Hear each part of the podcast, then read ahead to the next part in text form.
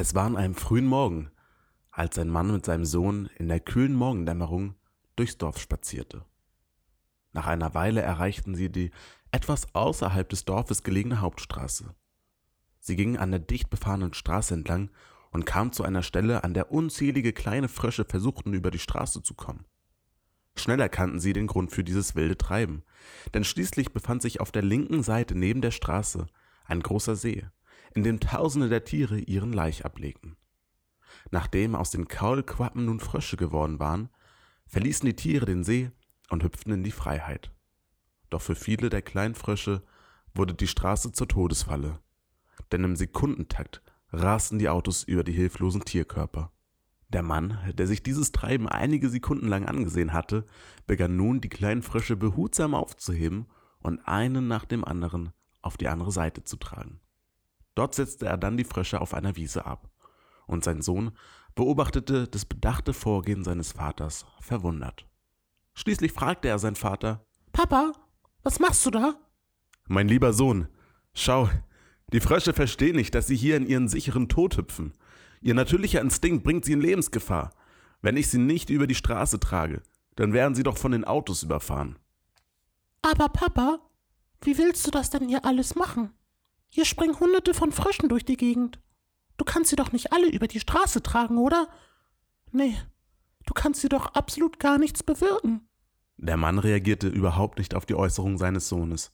Völlig unbeeindruckt und ohne eine Miene zu verziehen, hob er den nächsten Frosch auf und brachte ihn sicher auf die andere Straßenseite. Mein lieber Sohn, ich kann hier sehr wohl etwas bewirken. Gerade eben habe ich diesem Frosch das Leben gerettet. Er darf weiterleben und er wird nicht überfahren. Einfach aus dem Grund, weil ich ihn sicher auf die andere Straßenseite gebracht habe. Wenn ich auch nicht allen helfen kann, einige kann ich eben retten. Und so ist es auch im Leben. Du kannst nie allen helfen. Aber denen, denen du helfen kannst, solltest du auch helfen. Der Junge dachte einen Moment über die Worte seines Vaters nach, und schließlich hat er eine Entscheidung getroffen. Und so begann er anzufangen, einen Frosch nach dem nächsten aufzuheben und ebenfalls auf die andere Straßenseite zu bringen. Das war eine kleine Geschichte aus dem Buch Motivational Moments von Christian Bischoff. Und wie immer kannst du dir natürlich selbst deine Gedanken dazu machen. Ich möchte dich aber auch anleiten dazu, dir ein paar weitere Fragen zu stellen. Denn letztendlich wissen wir ja beide, dass es in dieser Geschichte darum geht, anderen Menschen oder anderen Lebewesen, besser gesagt, zu helfen. Und zwar denjenigen, denen es nicht unbedingt so gut geht. Nicht so gut wie uns selbst. Ich würde aber gern diesen Begriff helfen ersetzen durch das Wort kümmern. Uns ist klar, dass wir uns um andere Menschen kümmern sollten.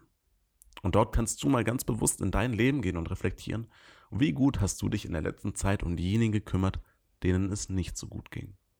Darüber hinaus gibt es aber eine weitere Person, um die wir uns kümmern sollten. Und die steht an erster Stelle. Das sind wir selbst. Wenn wir uns nicht um uns kümmern, dann können wir auch schlecht für andere Menschen da sein. Dann können wir schlecht in unserem vollen Potenzial für andere da sein. Dementsprechend, wie gut hast du dich in der letzten Zeit um dich selbst gekümmert? Wie hast du mit dir selbst geredet? Hast du dir in der letzten Zeit selbst etwas Gutes getan? Wie redest du selbst mit dir? Das sind alles Fragen, auf die du einmal deinen Fokus lenken darfst und solltest. Und vielleicht erfährst du, dass du dich in der nächsten Zeit ein kleines bisschen besser behandeln darfst. In diesem Sinne, hab einen schönen Tag. Schreibe uns gerne bei mindrive.de auf Instagram für Fragen oder Themenwünsche und wir hören uns in der nächsten Folge. Mach's gut und bis bald. Dein Gatlin.